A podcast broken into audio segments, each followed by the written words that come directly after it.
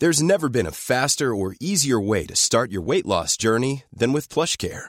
PlushCare accepts most insurance plans and gives you online access to board-certified physicians who can prescribe FDA-approved weight loss medications like Wegovy and Zepbound for those who qualify. Take charge of your health and speak with a board-certified physician about a weight loss plan that's right for you. Get started today at plushcare.com slash weight loss. That's plushcare.com slash weight loss. plushcare.com slash weight loss. I'm Sandra, and I'm just the professional your small business was looking for. But you didn't hire me because you didn't use LinkedIn jobs. LinkedIn has professionals you can't find anywhere else, including those who aren't actively looking for a new job but might be open to the perfect role, like me. In a given month, over 70% of LinkedIn users don't visit other leading job sites. So if you're not looking on LinkedIn, you'll miss out on great candidates like Sandra. Start hiring professionals like a professional. Post your free job on linkedin.com slash achieve today. Many of us have those stubborn pounds that seem impossible to lose, no matter how good we eat or how hard we work out. My solution is PlushCare. PlushCare is a leading telehealth provider with doctors who are there for you day and night to partner with you in your weight loss journey. They can prescribe FDA-approved weight loss medications like Wegovy and Zepbound for those who qualify. Plus, they accept most insurance plans. To get started, visit plushcare.com slash weight loss. That's plushcare.com slash weight loss.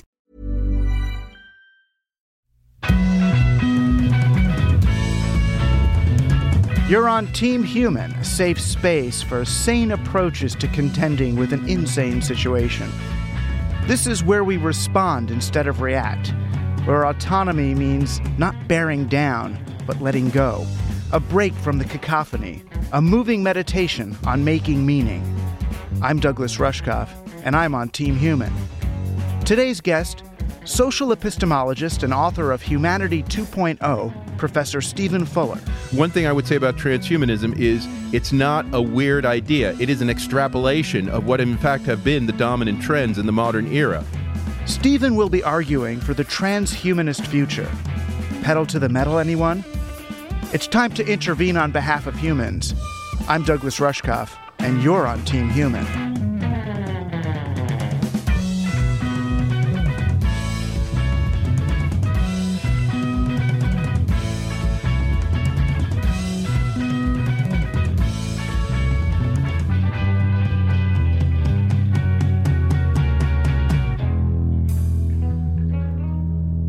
One of the underlying premises of Team Human is that being human and, and biology itself is a social phenomenon. So I would argue that if humans are indeed the most evolved species, that's only because we've developed the most advanced ways of socializing. Nature is a highly cooperative enterprise, and humans may just have the greatest capacity for working and playing together, even though these days it seems like we've lost many of those abilities. But this collaborative understanding of nature is really hard for a lot of people to accept. We've been conditioned to believe that evolution is somehow about competition and the survival of the fittest individual. And that's simply not true. If it's a competition at all, it's between different species, not individuals. And even then, the vast majority of mutations really just create more diversity within a species, which is to everyone's benefit. So a bird develops a beak, which lets it feed on some part of a plant that the other birds can't reach. Now we're told, oh, therefore that bird is now superior, it's won the battle. No, it's actually to everyone's benefit because now there's diversity in the population's diet, which reduces the strain on one particular food and leading to more food for all. And what of the plant? Well, the birds, much like bees, are actually helping the plant by spreading its seeds and then eating its fruit. So, survival of the fittest is really just a convenient way to justify the cutthroat ethos of our competitive marketplace or our political landscape or our culture. But it's a perspective that really misconstrues the theories of Darwin and, and his successors. I think that viewing evolution through a strictly competitive lens makes us miss the bigger story of our own social development. And that's why we have trouble understanding humanity as one big interconnected team. You know, you look throughout nature and the exception are evolutionary traits that lead to isolation and individuality. The rule are evolutionary traits that promote teamwork, whether it's the uh, acacia trees that have uh, uh, mushrooms and fungi under the ground that actually connect the trees. So the, there are tall trees in the forest, there's tall acacias, and they pass on their chlorophyll and, and photosynthesized nutrients, they pass it on to the evergreens that are stuck in the shade because the acacia are so much taller. And then when winter comes and the acacia lose their leaves, the evergreens then feed that stuff right back to these bigger trees, which now can't photosynthesize because they don't have leaves. Why do they do this? I mean, it's not that they love each other, but maybe they do, but they're cooperating. You know, the same in in uh, herds of wild cattle, where individualists in a herd of cattle they end up getting picked off by the lions, and those that stay together and and learn how to form social bonds with the others, those are the ones that survive. The same with people. What required human beings to get bigger brains than their primate predecessors was the need to socialize. We needed to have larger social groups and we needed more neural connections in order to do that. Once we had bigger social groups, well, then we could actually have these bigger heads, have these bigger brains, and women could have someone help them with childbirth. Uh, tribes of people the larger the tribe, the more sophisticated their arrangements could be together. So, developing the ability to work with peers is evolution. That's what the future of a species has always been, not strident individualism. So, as I see it, now that we're developing technologies which allow us to in a sense, evolve consciously, whether it's, you know, eyeglasses or telephones or computers. They let human beings do things we couldn't do before. Our technologies really are fostering evolution to the extent that they connect us with one another, that they allow us to socialize. And they are anti evolutionary and anti human to the extent that they individualize us, that they alienate us and atomize us from, from one another. So when I'm talking to transhumanists and technologists who really believe that we're developing these technologies and we, we have to keep, you know, uh, striving and accelerating to uh, increase our longevity or to let us speak multiple languages with the insertion of chips or give us super strength and all. Uh, most of their ideas are about letting us live longer, do more, compete better, think faster. I'd say no. That that's not actually human evolution. That that's in some ways is the opposite. It's decreasing our humanity to the extent that it's breaking up the party, that it's desocializing our species and keeping us from being the thing that we actually are, the things, the team that we actually are. So listen to this interview with Steve Fuller, who is a uh, self professed uh, transhumanist and one of the speakers, is one of the real voices, the more intelligent voices of the transhumanist movement. And, you know, he's opposed to what I'm saying, and I'm opposed to what he's saying. But what allows this conversation to transcend your typical conversation with a transhumanist is that he's honest. He's honest and open. He admits where there's gaps in his reasoning and in his logic, just as I do in mine. We don't have complete arguments. This is why human beings engage with one another. So uh, please welcome Steve Fuller's ideas, even though they may come off initially as anti human. He is one of us, he is wrestling with the same problems, even if he's coming up with solutions on the other side. His honesty is his demonstration of what it really means to be on Team Human.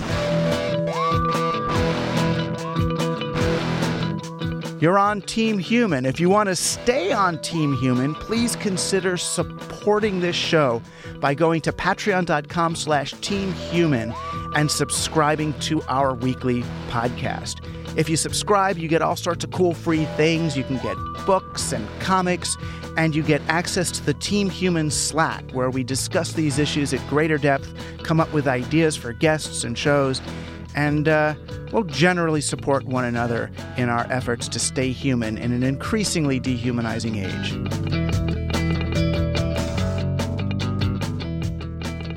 All right, so uh, there's there's a couple of things I want. I mean, the first thing I really want is to get um, is to get smarter about transhumanism and and some of the the ethics involved with uh, evolving humanity forward and consciously. But I also want to look at how um, some of the uh, transhumanist ideals seem to just dovetail so conveniently with uh, kind of traditional corporate capitalism or neoliberalism and how to prevent things from being externalized or from continuing to be externalized that, that already are.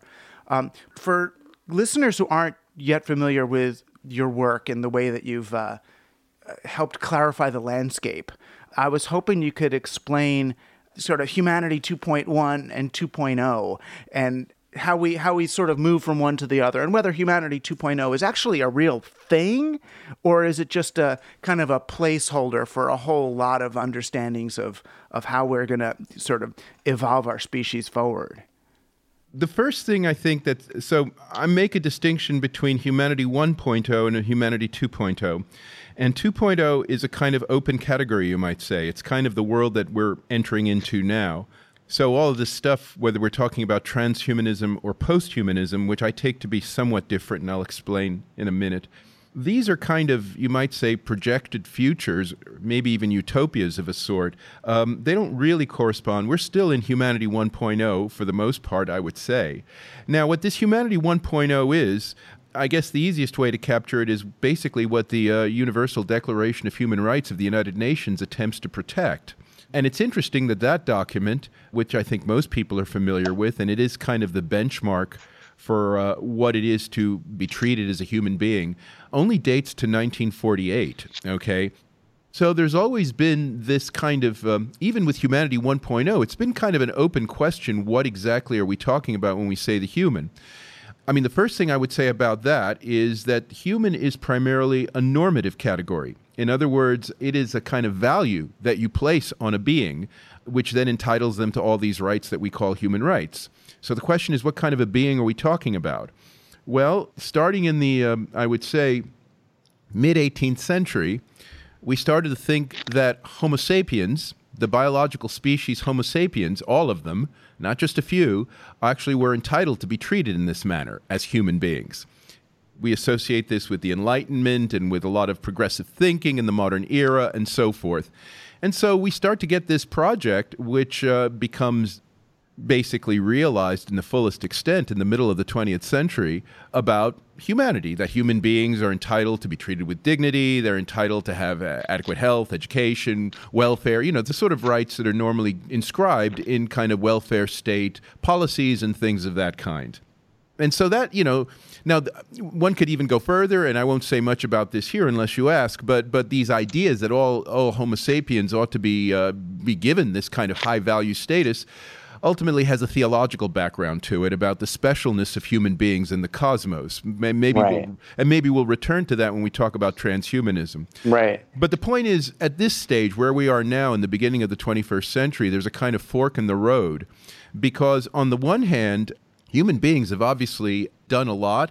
They have done a lot to raise themselves and to transform the planet, but as you have already been suggesting, not necessarily for the better when we talk about this geological era as being the Anthropocene, right, where human beings are in fact the primary cause of climate change and all the other sort of global conditions taking place, that's not necessarily meant as a compliment. Right. Right. So so there's a set, you know, so so one of the things where we are now is that there is a general acknowledgement across the board that human beings definitely make a big difference. Question is whether it's positive or negative.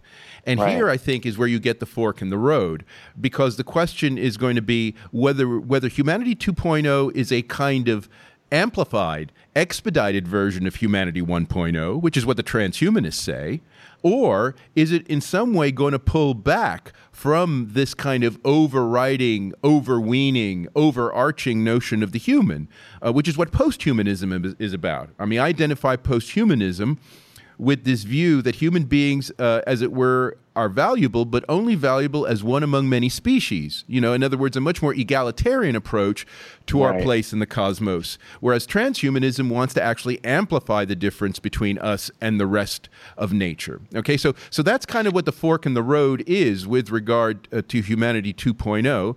And we could either go the transhuman way, full speed ahead, or we go the posthuman way where we pull back to a large extent. So you see the transhumanists is more, uh, well, I guess based in in Christian ideals and Enlightenment ideals, sort of all coming together as Yes. the man, you know, almost like the the Vitruvian man reaching the, the greatest heights, Yes. and We're creating the image and likeness of God. Yes. That's basically what it boils down to. And that's in some ways what Stewart Brand argues. You know, we have the power of gods, we may as well start acting like them. That's it. No, no, it's a it's a very straight line as far as I can see historically. You know, so in other words, transhumanism. One thing I would say about transhumanism is it's not a weird idea. It is an extrapolation of what in fact have been the dominant trends in the modern era, including very basic stuff like the idea that medicine is about keeping people alive longer. If you carry that on to its logical conclusion, you end up with Aubrey de Grey. I mean, uh, right. And the point is that that is a modern idea. Medicine wasn't wasn't always thought of that way in the ancient times. Medicine was about coming to terms with life and death as part of a natural cycle. But now we see death as the enemy, right? And and, and that's taken for granted by modern medicine even before you get to transhumanism. right, that death is this bad thing. Yeah. You would have thought that Christians would think that death is a cool thing because you get to go to heaven and be with God and do all that stuff. Well, see, this is, of course, this is why it's not quite a straight line between Christianity and transhumanism, because there's a sense in which, um, whereas Christianity still re- relies on the concept of grace and God as ultimately being transcendent, right? Uh, there's a sense, as you were just pointing out, that the transhumanists, as it were, uh, they appropriate the powers of God to themselves right? So in other words, they don't need they don't need the transcendent God. They are going to turn themselves into God. And so what happens then is all these Christian promises, which were typically cashed out in the spiritual or supernatural realm, are being cashed out in the material realm, namely living forever rather than becoming an immortal spirit. Right. And then where did like the the Gnostic tradition? So there are these folks like say the, the Russian Orthodox Yes. or the the Cosmists or the the Gnostics here, the New Agers. The idea is that you're getting out of the body altogether. Yes, So and it- what is that? Well, no, see that you might say is a very interesting kind of halfway house between uh, being a pure kind of spiritual Christian that'll leave it up to God whether we you know are immortal or not, uh, versus uh, you know people like Aubrey de Grey who want to basically keep alive the biological body forever. Yes, there's this kind of in between state, and I would include you know like you say the cosmists from the Russian Orthodox tradition, but also Ray Kurzweil, you know, and all these guys who are into uploading their consciousness into machines, right? That's a kind of you know a sort of second birth uh, kind of idea, resurrection, uh, and um, yes, the Gnostic tradition uh, is is in fact, uh, which was always regarded as a heresy within Christianity. Is basically uh, along those lines. So there is continuity, and that's that's been recognized, by the way, for a long time. You may know the journalist from California, uh, Erik Davis, who wrote the book Right. TechGnosis over 20 years ago now. He was on top of this early on, and it's very much part of that way of thinking. so then you distinguish all this though from the post-human category. That's right. And then what's post-humanism? Well, posthumanism is basically a decentering of the human as the locus of value in the universe, right? So, so in other words, it's not that the human is worthless, but it's not superior. It is just, you know. So, for example, when biologists talk a lot about biodiversity as being good, one of the implications of that idea is it's better to have more species living on the planet than fewer species. Now, the, now, the way human beings have been conducting themselves over the last two, three hundred years has been basically to eliminate most of the species. Okay, uh, as if as if we as a species have more value than all these other species that are there. Um, and so, posthumanism wants to balance out the ledger, right? Basically, so it's it's tends to support things like biodiversity humanity. It's you know it, it supports ideas like uh, uh, sustainability and the environment. It supports uh, what permaculture say. Yeah, well, yeah, and you know something uh, you know in the um, in policy circles there is this idea called the precautionary principle, which is a principle that's invoked about under what terms can you introduce innovation? So, for example, like genetically modified organisms and things like that. And the idea is that you don't introduce anything unless you can be almost absolutely sure that it isn't going to cause more harm than good. Okay, so it's right. a, you know so it and it, it, the way I look at it, it's a bit like a sort of Hippocratic oath for the planet, right? Where you know the, the the primary imperative of the doctor is to do no harm, right? Doing no harm is more important than doing good because you know if the two go together, it may be the, that the harm outweighs the good. And I think that's kind of the way you got to look at the post-humanists where they're coming at this. Well, aren't they almost Amish? Well, they're, they're not that you know that that extreme. Uh, at least they need not be that extreme. I mean, I actually do think that you have a there, there's a you know if you talk about animal rights people, if you talk about you know most environmentalists, I would say, and um, that that there is a very strong strain of this kind of thinking, post-humanism, right? I mean, I, I think one shouldn't you know, I, am not sure where your where your audience is on on on this uh, in terms of where they are ideologically, but I think you shouldn't underestimate the extent to which transhumanism is really seen as scary and vile you know, if we were doing a, a survey of, you know, which vision of humanity 2.0 do you feel more comfortable with, the transhumanist or the posthumanist? I, my guess would be most people would there'd be more people saying posthumanist. Yeah, and well, which are you more comfortable with? Transhumanist. Really? Yeah, I, I believe in risk taking, and it, because I do think that, in a sense, that is kind of what defines us as beings. So there's a sense in which um, you know, we're the guys with the deep pockets in the casino of the cosmos, you know? Uh, and so I think, yeah, I'm one of these people who at the end of the day will say, well, maybe we're just going to go out in a blaze of glory.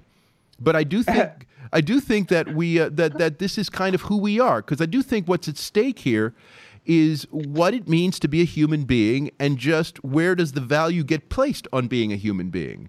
And I think it's more than just being another animal who can live live comfortably with other animals. Yeah, but but even if even if we think we're the most important and we're the center of things, we're learning really quickly that we are the center of a very complicated network of biologies that we don't fully understand and that we eliminate other species, you know, much to our, our detriment. That's no, you I agree with you. I'm not saying that we have to, you know, continue in the way we have exactly. And, and I am a big believer that we should be learning from our mistakes, okay? But the whole point about learning from mistakes is to be able to actually go forward with what we think is valuable in a more intelligent manner. It isn't to, as it were, give up our projects altogether. Uh, and and so that's why I'm always a little concerned when people tend to draw very radical kind of precautionary conclusions from from the admitted facts, which is, as you say, that we've in fact done uh, very horrible things to the environment and other species. Well, it's a matter of wanting to do things consciously. Like when uh, you and I were at the IBM event and they were relinquishing all responsibility for the application of their tools. Yeah, that's and bad. I forgot if it was you or me who said, "Well, what about the last time you did that?" You know, IBM and the Holocaust. No, no. I look. I agree with you. Okay, I, I do think that one needs to be responsible. That's right. I, a hundred percent. But I don't think one should be acting from a state of fear. That's all I'm saying.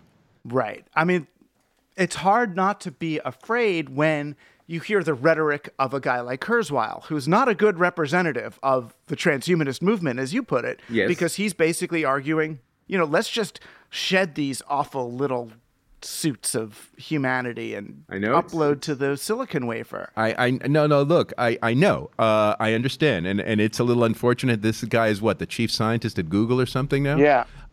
Well, you know, I understand that, but I think one just has to deal with guys like him with you know a fairly calm kind of manner, you know, namely separate the wheat from the chaff of what he's saying. That's basically how I approach it. So, in other words, I don't believe for example, his predictions that, you know, by 2040 or 2050 we'll be able to upload consciousness or reach the singularity or whatever. I don't believe in the timetable, but I do think what he's identifying is a direction of travel. In other words, I do. I, there's enormous amount of money, enormous amount of interest, and there might even be some overarching value to thinking about the extent to which human beings could shapeshift, basically. Uh, move from one medium to another medium with consciousness or you know whatever you want to call the thought substratum intact. Mm-hmm. I think there's a that's a very interesting, very important project.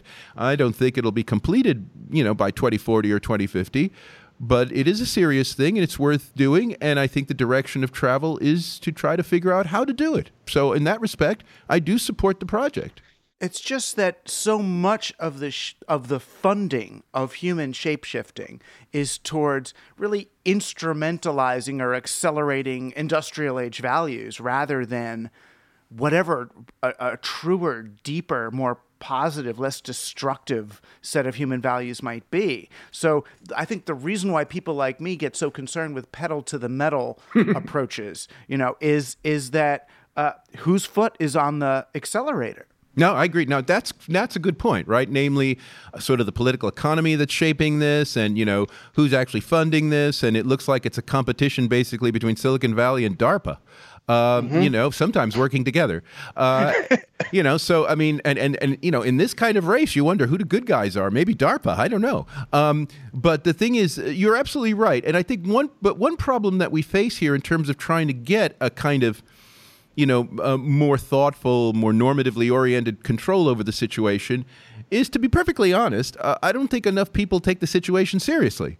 So, in other words, there mm. are still quite a lot of people uh, in the fields that we might broadly call ethics or philosophy or whatever who think all this stuff is just science fiction and it's just going to self destruct over time. It's just hype. It doesn't matter. You know, don't, bo- don't bother with it. There are more important things to worry about. There's quite a lot of people you know, who could be part of this conversation that you want to have, who in a sense opt out at stage one because they don't take it seriously enough. Right. Well, or the, or people drop out because they take something else very seriously. So, um, for instance, you know, I, I brought up for a moment uh, permaculture yeah. before, and I'm very interested in permaculture because really what they're trying to do is to retrieve lost.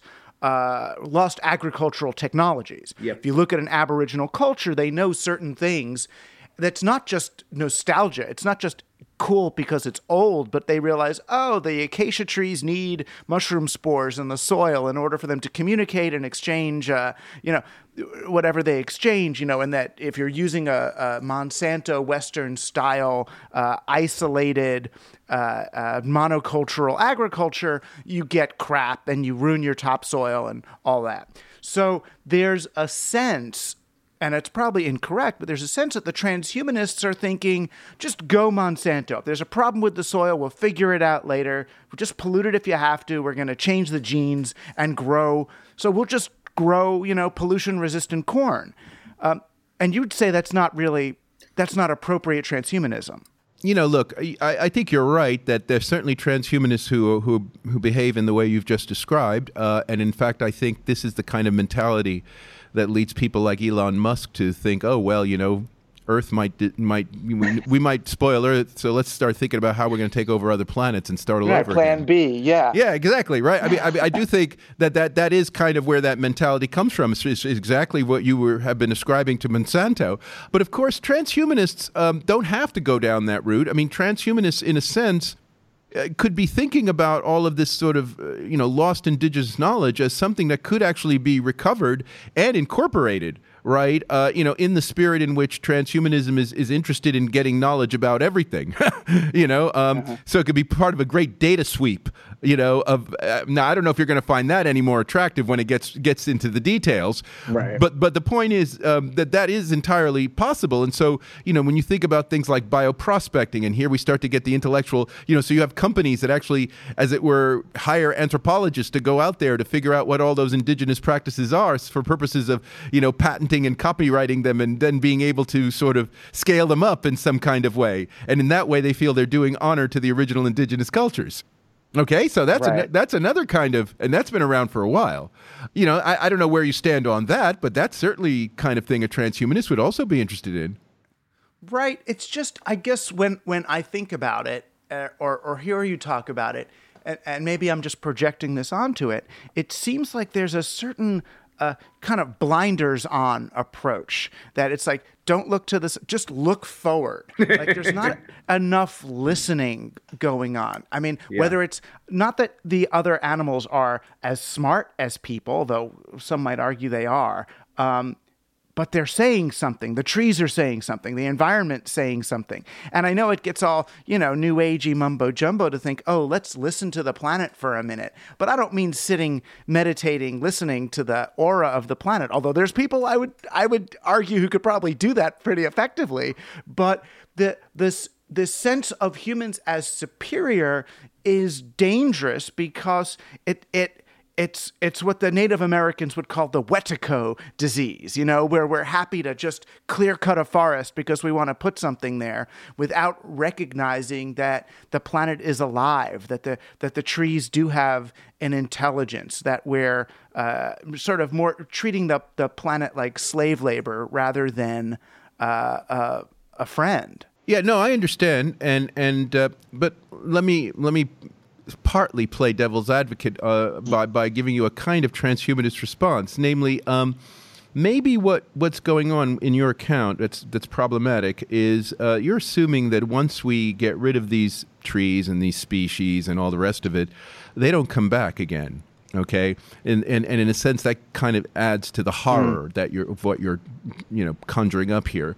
But what if we uh, say that in fact that you know we can let's say in the case of species, we can de extinct them, right? We can, you know, by DNA samples that are still around, we can actually resurrect defunct species on, com- on demand.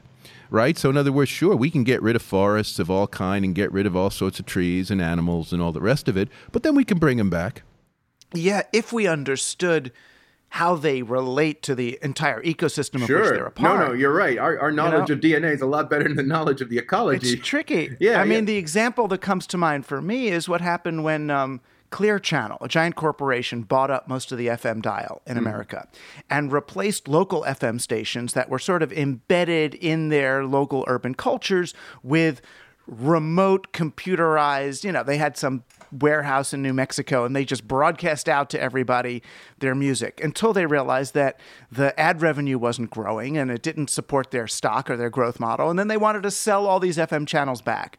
And people thought, yay, we get FM radio back. But the problem is the the ecosystem of, of music and expertise and the DJs, they were all gone. The yeah, apprenticeships yeah, yeah. were over. So you couldn't recreate that culture anymore. So uh, uh, that's part of my concern is uh, so we can you know bring back from the amber the the species of spider that we got rid of, but uh, it doesn't it, it doesn't have its world anymore. This is true, but remember, evolution is a dynamic thing. I mean, it's not at all clear that if you're if you really take evolution seriously, that you should be fetishizing recreating some kind of past you should imagine that there will be new ecologies that emerge once you reintroduce the species, just as there will be new ecologies even with the species who don't get extinct and resurrected, right? I mean, you know, human beings, all the other species that carry on for millions and billions of years, they're not living under the same ecosystems for that entire time. It's not like the world is a static place normally. No, it's very dynamic, okay? It's just that we're adding right. a certain we're adding our own kind of dynamism to it, but the point is there is nothing natural from the standpoint of evolution uh, to think that one should be in the business of recreating or maintaining even certain kinds of ecosystems. This seems to me, it's, I understand it as a normative idea, but it's a normative idea that actually goes back to a kind of pre evolutionary way of thinking. Okay. Um, well, pre progress. I mean, a more circular, indigenous. Yes way. You yes, know, if you go back to Eliade, who talked about, you know, the when when we replaced uh, kind of reincarnation and and the circular religions with these more progress based yes. messianic future oriented yes but, but the point the point i would make is that even the post-humanists are generally evolutionists and so they're making points about whether human beings are intervening too much in the evolutionary process to actually enable biodiversity to flourish. But if they take their own evolutionary theory seriously, then they can only push that argument so far because change and dynamism is part of what evolution delivers anyway. Yes, but there's a, a it's it's as if you're espousing an alternative transhumanism to what Kurzweil's doing or Google's doing or Elon Musk is talking about or or any of or Monsanto's talking about. So it's as if yeah, there's the the kind of cyberpunk underground conscious transhumanism that you're talking about would be really cool, but the funding, the stock, the the the the real effort seems to be something really different. Sure, no, I agree, and this is, I mean, to to my mind, the one of the solutions to this is actually to try to popularize this more, so that people who are coming at this from different agendas and different political backgrounds and different orientations actually uh, find a stake in this. In other words, that transhumanism isn't just for the rich elites; that transhumanism can be for everyone. Okay, so for example, uh, one of the things, you know, so this is why I would say in the UK, for example, where we have a, a national health service, which p- one of the things it does is it sort of sets certain kinds of standards of what it is to have a decent, healthy living and what sort of, and, and you know, what, what, what kind of public provision will be, will be made available to enable people to have that kind of level. Um, and I think that one needs to incorporate kind of transhumanist goals into something like that to make it part of public policy discussion so that everybody, so, so there isn't this because I agree with you that at the moment it looks like transhumanism is very much the uh, the sort of uh, the province of the elites. Um, and and you know, like in this movie Elysium, if you remember that movie with uh-huh. Matt Damon, right? I mean, that's kind of what the world the transhumanism at the moment seems to be conjuring up is something like that. Um, and and I think no, this is where we need to get public policy interest into this, and so that the the rest of the population actually feels that they they have a stake in in transhumanism personally because right now, I mean, the acceleration of transhumanism, transhumanism 1.0, yeah, if you yeah. will, is uh, uh, is a further you know stratification of of of wealth. You know, it it it. it it's inequality. I mean, and even the kinds of uh, risk taking that that I've heard you talk about in other interviews. You've talked about how, well, uh, there's going to be a new kind of a hero that will be willing to try new medicines or, or inject new things into their brain as the advanced scouts mm-hmm. of, yeah. of a transhumanist movement. I mean, by current standards, those are going to be convicts or, or, or, innocent Chinese or political prisoners or just the people who are today poor enough to have to go into the military. No, that's a problem. And I would have thought from a, from, since we are interested in this not just as kind of showboating, but as science, I think that's actually a problem because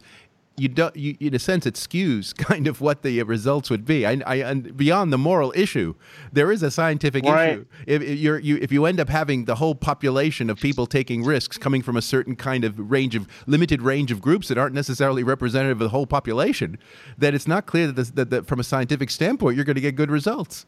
So that from from so insofar as we embark on this as a serious public policy, we actually have to prevent exactly what you're talking about from happening. So mightn't the the establishment of a transhumanist ethos actually slow down the development of technology rather than speed it up? It's possible, yes. I think so. I think so. Because if we don't want to, if we're going to be good scientists, we don't want to overestimate our ability to predict the impact of a particular technology. So before we would throw, you know, uh, uh, smartphones into nursery schools, we would say, okay, what actually does this do to the optic nerve? What does it do to the way yeah. people uh, understand spatial yeah. relationships? Yeah. No, no, that, I, I, think you're absolutely right, uh, and and I think that would lead also to more buy-in because more people would actually be involved in the research, you know, in terms of doing it, in terms of being in the presence of it you know, I think the thing at the moment, one thing that prevents it at the moment is that, uh, you know, if you really take take this kind of research seriously, it does become very intrusive, very invasive, you know, into into people's lives and the amount of monitoring and surveillance that's necessary to collect the data to see what works, what doesn't work, under what circumstances. I mean, this is one of the reasons why you know this kind of research does tend to be uh, used uh, on tend to be done on people who are captive, basically because uh, I, I, do think if we really normalize this, we would have to be quite willing to undergo quite a lot of surveillance. I mean, I actually think we already are quite willing to undergo a lot of surveillance in everyday life.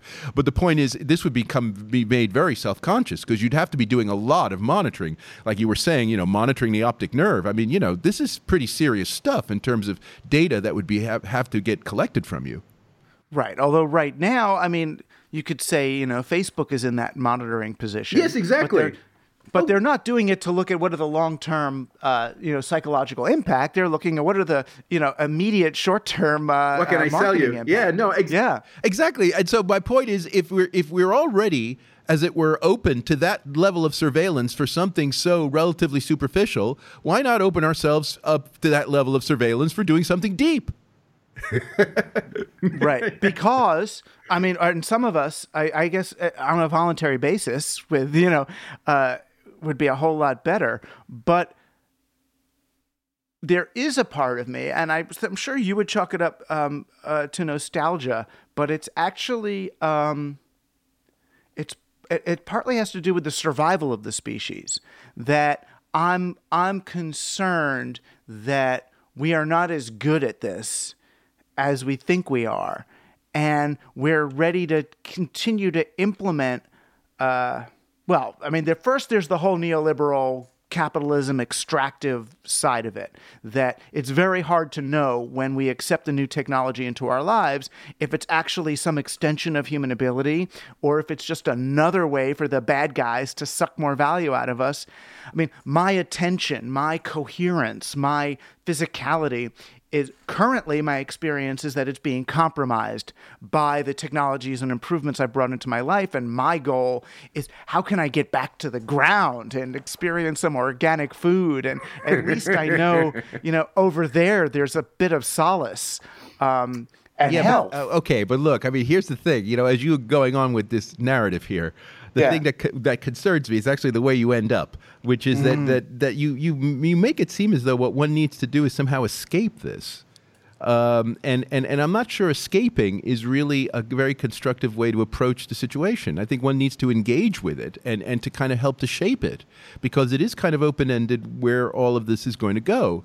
But I do think one thing is that I will have to admit, and, and maybe this is where you and I do fundamentally disagree, uh, we are actually exposing ourselves and will be exposing ourselves to greater degree of risk existential risk in terms of you know the way we live and so forth. That is that is part of the bargain, yes. Um, and and uh, but I don't think escaping is kind of the is kind of a, a, a constructive way to deal with the matter. In a sense, I can almost uh, let's put it this way. The people who are kind of the Luddites in this, who actually want to, you know, shut this stuff down. You know, if you remember the movie Transcendence with Johnny Depp, you know those green those green guys who uh, Yeah. assassinate him and all this. Um, I have a certain kind of grudging respect for people like that because, in a sense, they're grasping the nettle in their own way. Okay, they're not trying to escape, right? They're trying to stop it. Uh, and- Unabomber.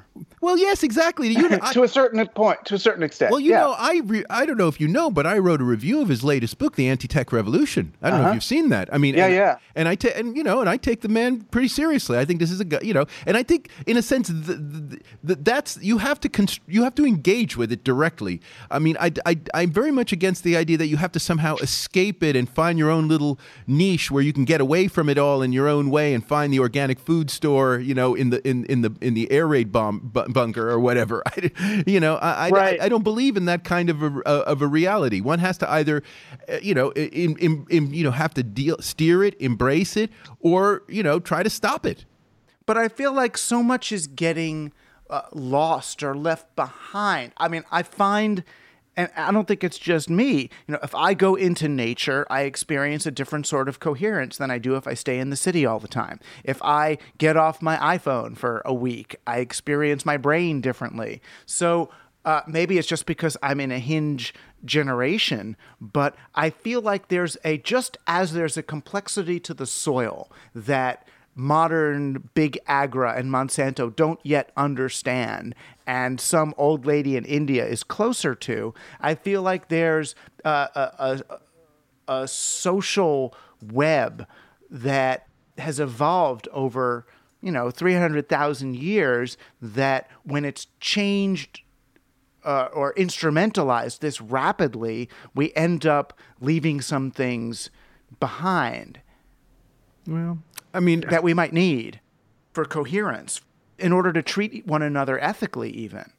I don't know. I mean, I really think this is. Uh, I think this is a very difficult thing to uh, to, to to kind of resolve. I, I, I think a lot depends on where actually you are placing the values and which kind of values are non-negotiable and which ones you would be willing to trade off for other Right. new things. And you know, to be honest with you, I think this kind of a this kind of this feature of our discussion is one that's going to be is going to be dealt with by subsequent generations by the choices they make, right? Because uh, it's not at all obvious to me that the kinds of things that you want to hold on to will next necessarily be things that the, the next generation will want to preserve, and they're the ones who will be living on the planet. Uh, Right. I mean, it's part of why I write is to argue for. I know. You know, let's at least, if we're going to leave these things behind, then let's at least know what they are. Yes, You know, I- let's understand that, and then do it. Do it consciously. I agree. No, you and I are on the same page on this. Now, the the the concern, I mean, and and my producer Steven often brings this up, is the idea that that the kinds of technologies you're talking about, the kind of of you know even uh, appropriate surveillance in order to judge how is this affecting people and all the testing that we'll do it's highly centralized you know these these technological systems seem at an inherently authoritarian level. It doesn't feel like, I mean, when I first got positive about technology, partly due to Stewart Brand and the Homebrew Club and all, there was a cyberpunk ethos that was very distributed. It felt as if everyone was going to have their own little laptop laboratory at home, their, their Radio Shack and Tandy tools, you know, mixed with a Heathkit soldering iron and a home chemistry set. Um, but now it feels as if, oh, so it's Facebook and Google, it's these giant centralized companies that are going to be doing this. Do you do you see uh, uh, this stuff becoming more distributed, that, or is that is that too dangerous in itself? Well, there are two questions here. Um, Yeah. First of all, um, you're right. Of course, things are centralized in the way you've said with regard to Facebook and Google. But I don't. I don't think you should quite give up yet on the sort of DIY approach. Um, I mean, especially. Well, you must know about this DIY biology, for example, where you where you have all these people who who typically are kind of they're, they're they have hybrid backgrounds in, in engineering, computer science, and biology. And what they do is they you know re- re- reverse engineer the genomes of primitive animals and things like this, and they and they are in these various listservs and networks and things Uh-huh. where they compare. And I know. If you could start a, a CRISPR lab, I was talking with some guys from, from California. You could have a couple hundred thousand dollars. You could start a CRISPR lab and start changing your Well, genome. yeah, and, and in fact, well, look, I mean, you know, you know, uh, George Church at Harvard, uh, he wrote this book a couple of years ago, Regenesis. Um, you know, he's one of the guys who's been in the forefront of trying to get the CRISPR stuff out there. And he thinks, he, in his final chapter of that book, he says DIY bio is the future of cutting edge biological research. It will be distributed. It will be all these various biohackers floating around in networks and so forth. And it'll be important for universities, you know, to actually tap into that sort of stuff in order to find out what works, what doesn't work, etc. I mean, that, that so there, there is that kind of future already being projected there. Um, you know, to what extent can Google and Facebook you know, kind of encompass it or incorporate it. I don't know. But certainly the DIY ethos is still very much alive. And I think a lot of people are banking on it in doing, being the site of a lot of the uh, innovations in the future. Well, here's another thing that keeps me up at night. um, let's why not do it this way? Um, uh, it's human anyway. So can't can't we blame a similar transhumanist thread for so many of our current ills. It, it, isn't transhumanism doesn't it dovetail so well with the sort of the colonialism of Western Europe that this is going to be progress? We're going to go out there. We're going to build better boats. We're going to have mines. We're going to have uh, uh, uh, mechanical looms, um, and that got us. Uh, uh, exploitation of people. It got us thinking of, oh, we're not going to think of those creatures as people because we're the humans and they're not. But now we sort of okay, now we'll let them one them in. How I mean, how have the transhumanists solved the problem that the technological transformations that we've undertaken so far risk destroying us? We've the hurricanes we've created, the the global warming we're we're threatened by. Okay. Um, well, let me say this. Um, I think what is true is um, transhumanism is definitely dovetails with um, the sort of scaled up globalized capitalism that, Right. that, that you have been going after. And um, there's no doubt about it. And in fact, I think uh, when you look at things like transhumanist notions like morphological freedom, which is this freedom to shapeshift, right? Um, th- you know, this is just basically humans thinking of themselves as capital, which is the ultimate shapeshifter, right? According to Marx. That's the- Right. Right. So, so in a sense, it is kind of reimagining the human as capital with all of the positive features of capital Right. That capitalists have talked about and Marx, you know, draw attention to. Right. And there's the and there you've hit the nail on the head of that's my whole friggin' thing. So it, it's Marx and McLuhan. Yeah. Right? Yeah. Marx and because McLuhan then would argue, yeah, and it's a reversal of figure and ground. That we're no longer the figure, now we're the ground that we're that's being manipulated by the figure. And is the figure me or is the figure Monsanto and Facebook?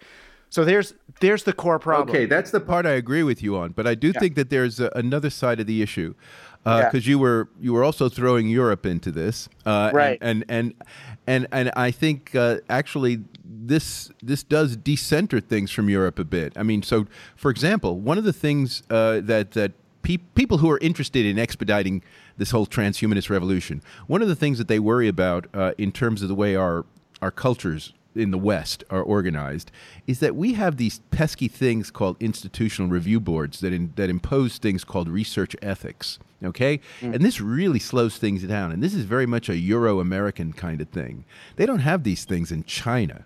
Okay, and China is and and you know we have some knowledge of what goes on in China, but it's by no means perfect. And the Chinese are clearly involved in all this stuff too right? And and so there is a sense in which part of what is happening with transhumanism and the way in which transhumanism is reshaping capitalism is that it's really challenging, as it were, the kinds of normative restraints on the Western world that actually, in, you know, historically had prevented this stuff from going out of control.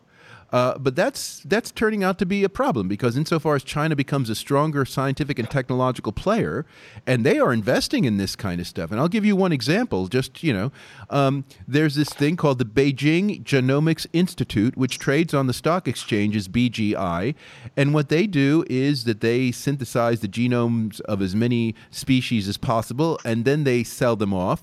But they have a side project called Cognitive Genomics. And the idea is to actually get people who have 160 plus IQ to volunteer their DNA to be scanned. Uh, and then they're going to do all kinds of s- tests to see if there are some kind of interesting parallels, correlations, whatever, that can then be used potentially for some kind of, you know, gene therapy treatment or whatever to improve the intelligence of people. Okay? Um, this is happening in China. Uh, and, and this, you know, it, from a Western standpoint, this looks perhaps not quite right scientifically in the sense that it's not clear that the science works on this. But also ethically there's a lot of issues right in terms of what would be the purpose of doing this. But at the moment this kind of enterprise trades on the stock exchange is a business in a fairly unregulated sense at least by western standards okay? And so in that respect this is not necessarily the West dominating this in any univocal fashion. If anything, a lot of the kind of normative restraints that has been part of the Western tradition are being eroded. Right, but it's it still feels like I mean what feels western about it is, is that it's still sort of instrumentalizing humans. Sure. And and I don't understand really to what end. Yeah, no, no, I agree. I agree. I think there's an interesting question. This is why, guys, see, Kurzweil is very interesting in this way because the thing about the singularity, by fixating on the singularity, it kind of gives you kind of a telos, right? I mean, Right. it might be a crazy telos, uh, but but but but it's a te- telos. It gives you a sense of purpose about where where we're heading here. Whereas it's true that most of the other kind of uh, you know projections of the transhumanist future are kind of just this you know endless infinity thing right? We just live longer we just be stronger we just get smarter right? But to what end? Right you're absolutely right, Right. you know it's just it's just as it were extending dimensions indefinitely. That seems to be very often what transhumanism is about. Right, and and for a lot of people, once you do get, hopefully, a person gets to a place where their career and life is sort of sustainable, you say, "Oh, do I really want to become richer and and and bigger and more powerful?" It's like, no, I want to spend more time with my wife and my kid, and uh, I don't want superpowers for that. I'm You're raising a very good point here because one of the things that I am concerned about if the transhumanists were to become the dominant ideology of society and directing all of our politics and so forth is to what degree would there be tolerance for people like you? In other words, people who want to get off the longevity bus, right? Who don't want to just be, you know, pushing more and more and more. Uh, transhumanists never think about this. Transhumanists do tend to be uh, of the of the mind that if it were possible for people to live forever, everyone would want to do it. If, if it were possible to, for people to have indefinitely high IQs, everyone would want to do it. Um, and, and so they never really think that there might actually be people might actually have quite different you know thoughts about how far they would want to go down this route. Right. Or that the or that the health of the human organism, the collective human organism is actually served by variable IQ levels rather than all intelligence. Exactly. Exactly. Transhumanists do not consider any of this and I think what this sets the movement up for is for some serious problems of social justice down the road when it comes to have to deal with variation in a population. I right, mean, because they're having problems with social justice right now. Exactly. You know? Ex- no, exactly. And the variation is, in a sense, much less. Right. And so, no, I agree with you. I think that's a real problem. Transhumanists really do think that the main that that that the reason why they get pushback from the rest of the population is simply because people don't believe it's possible. But if it were possible, they think everyone would embrace it, and that is false. Right. And there's also, I think, there's there's an underlying assumption that more human choice over everything is necessarily good. You know, that we are capable of making those choices. And sometimes you want to just let it ride. You know, there's a sure. certain part.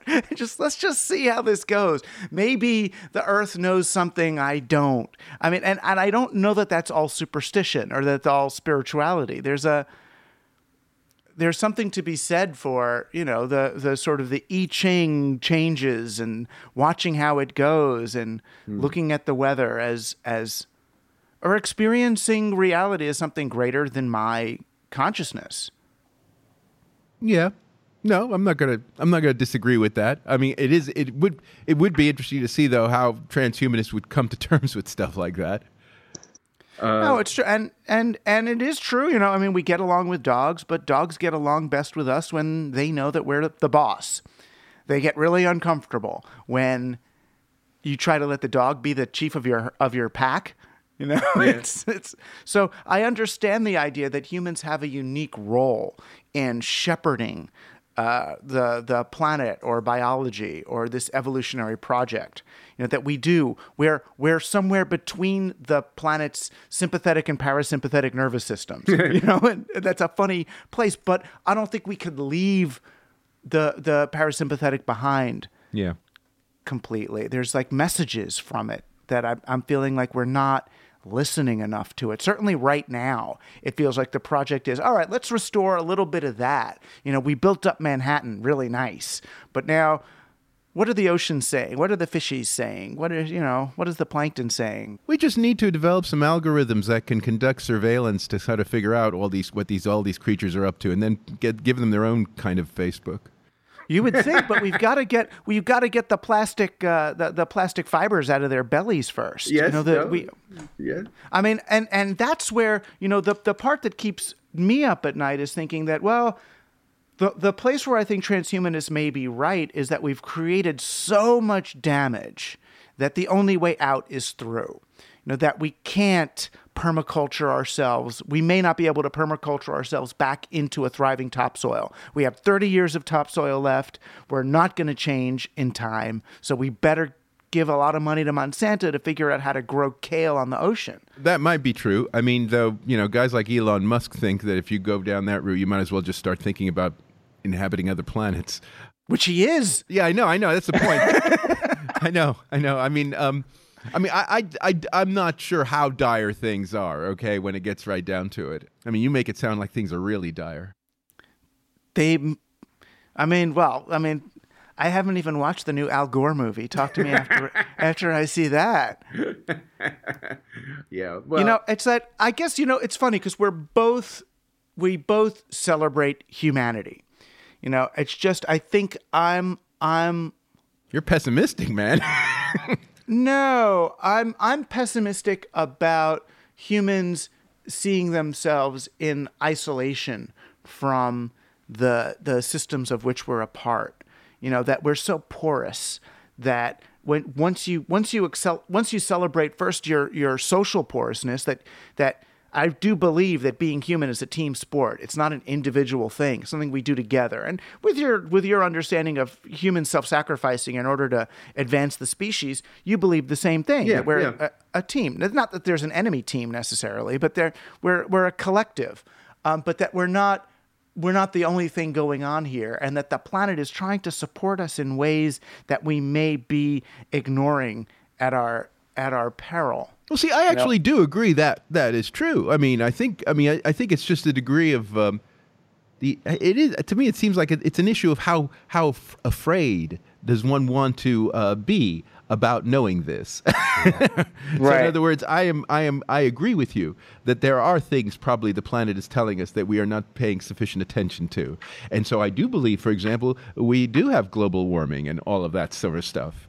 Um, I just think that in terms of how we respond to it, that's the issue, right? And in terms of, you know, how you know, do we need to pull back entirely uh, from the way we have been operating, or whether we can come up with some clever technological fix? I mean, I actually do think you know, I'm one of these people, and this is where maybe I'm a little Pollyannish by your standards, is uh, that I believe that you know necessity is the mother of invention, and that and that there is a sense in which, as people get a clearer and clearer sense of the sort of risks and dangers that we're facing with regard to planetary survival, that this will actually unleash quite a lot of innovation, innovative ways of doing things.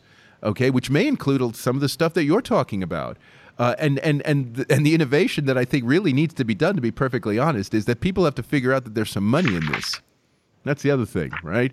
That all these innovations that could possibly save the planet, one of the reasons why they're not being acted on is because nobody thinks there's enough money to make an investment worthy in it.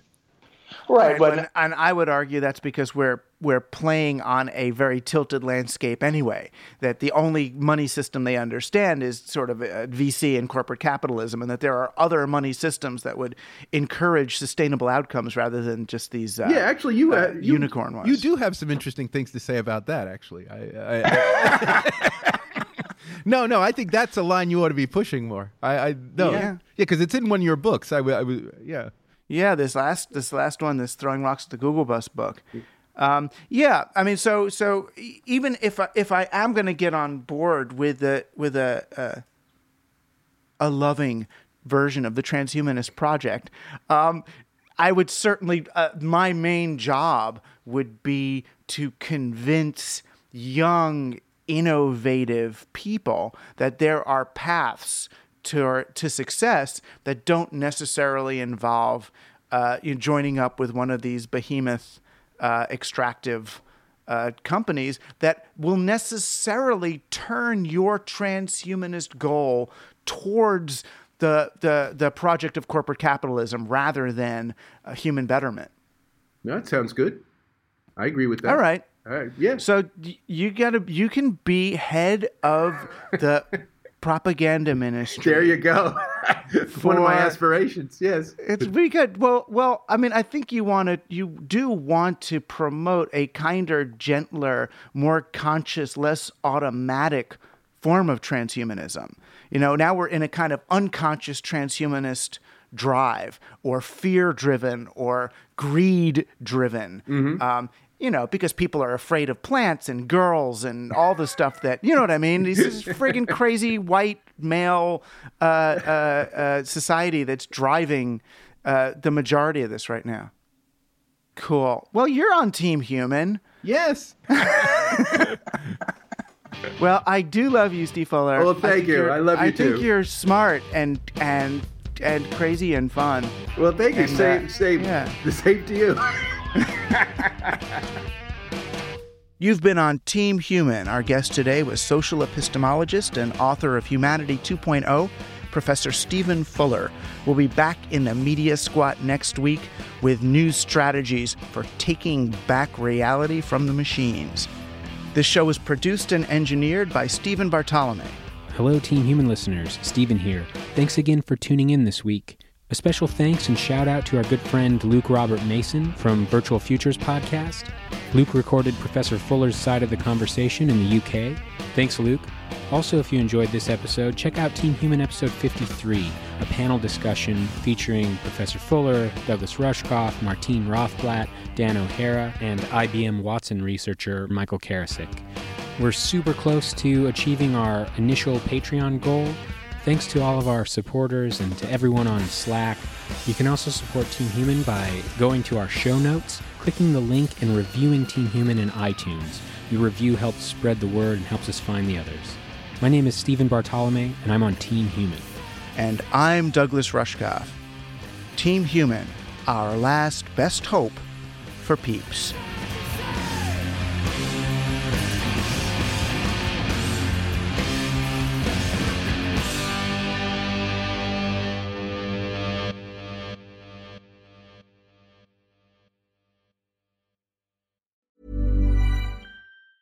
Planning for your next trip? Elevate your travel style with Quince. Quince has all the jet setting essentials you'll want for your next getaway, like European linen, premium luggage options, buttery soft Italian leather bags, and so much more. And it's all priced at 50 to 80% less than similar brands. Plus, Quince only works with factories that use safe and ethical manufacturing practices. Pack your bags with high-quality essentials you'll be wearing for vacations to come with Quince. Go to quince.com slash trip for free shipping and 365-day returns.